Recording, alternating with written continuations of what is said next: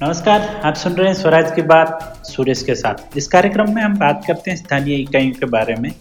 मैं विश्वास है कि यह बातें स्थानीय शासन के 32 लाख से ज़्यादा जनप्रतिनिधि नीति निर्धारकों और अध्यापन करवाने वाले सभी अध्यापकों को उपयोगी होगी।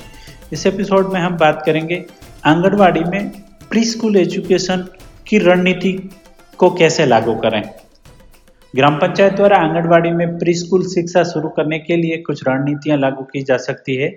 जैसे कि समुदाय में पूर्व स्कूली शिक्षा की मांग को समझने और संभावित लाभार्थियों की पहचान करने के लिए संपूर्ण आवश्यकताओं का आकलन करें। प्रारंभिक बचपन के विकास के लिए उसके महत्व को समझाते हुए प्री स्कूल पहल के लिए समर्थन जुटाने के लिए समुदाय और माता पिता के साथ जुड़े। प्री स्कूल को प्रभावी ढंग से चलाने के लिए आंगनबाड़ी करता कार्यकर्ता को आवश्यक कौशल और ज्ञान से लेस करने के लिए प्रशिक्षण और क्षमता निर्माण कार्यक्रम प्रदान करें। एक उपयुक्त प्री स्कूल पाठ्यक्रम विकसित करें, जो बच्चों की जरूरतों के अनुरूप हो और उम्र के अनुरूप सीखने और विकास पर ध्यान केंद्रित करें।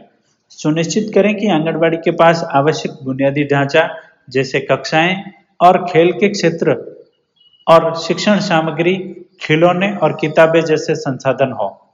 बच्चों के समग्र कल्याण को बढ़ावा देने के लिए पूर्व स्कूली शिक्षा में स्वास्थ्य और पोषण कार्यक्रमों को एक एकीकृत करें। प्री स्कूल शिक्षा कार्यक्रम की प्रगति पर नज़र रखने और आवश्यक सुधार करने के लिए एक निगरानी और मूल्यांकन तंत्र स्थापित करें। बच्चों के लिए सहायक सीखने का माहौल बनाने के लिए पूर्व स्कूली शिक्षा प्रक्रिया में सक्रिय माता पिता की भागीदारी को प्रोत्साहित करें। समुदाय को पूर्व स्कूली शिक्षा के लाभों और उनके बच्चों के लिए प्रदान किए जाने वाले अवसरों के बारे में सूचित करें और जागरूकता अभियान चलाएँ।